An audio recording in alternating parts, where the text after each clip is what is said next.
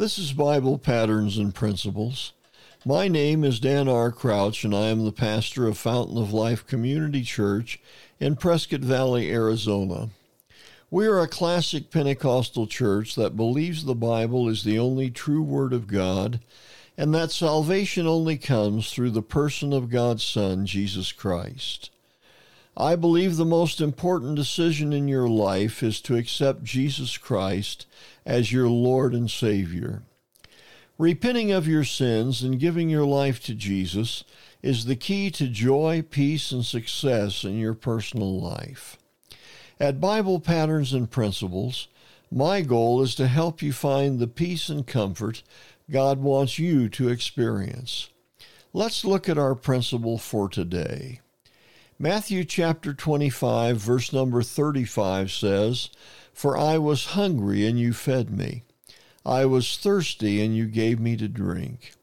I was a stranger, and you invited me into your home. They were sitting in the corner of the office, and I was talking with the superintendent of the Pajaro Rescue Mission in Watsonville, California. He suddenly asked me, Do you see those shoes? I looked at the worn pair of shoes and saw nothing unusual.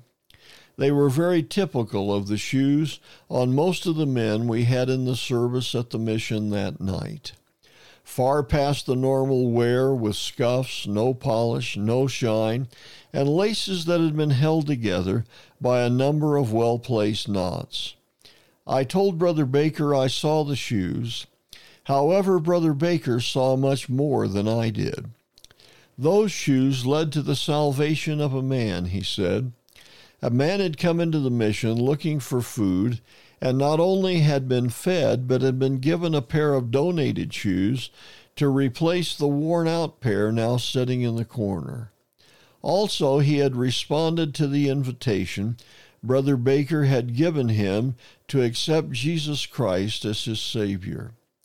The man was now living at the mission and his life was completely changed. I wonder what we can give to someone in need today that might turn their life in a new direction. It might not even be something that we can see and touch like a pair of shoes. Maybe we can give some time from a busy day or a kind word.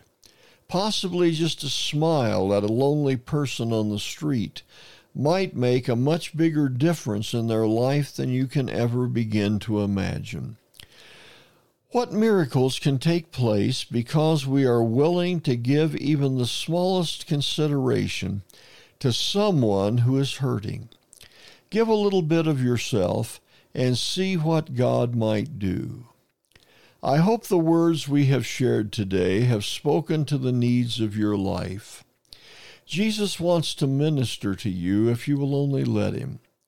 If you have not already done so, invite Jesus Christ to be your Lord. All you have to do is invite him to forgive your sins and be your personal Savior.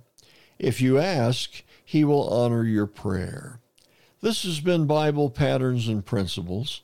My name is Dan R. Crouch, sharing another Bible truth to strengthen your daily Christian life. Please let me know if you're enjoying these brief teachings from the Word of God or if you have a prayer request.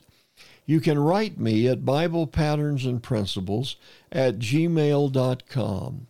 I would very much enjoy your comments and would feel very privileged to pray with you concerning the needs of your life.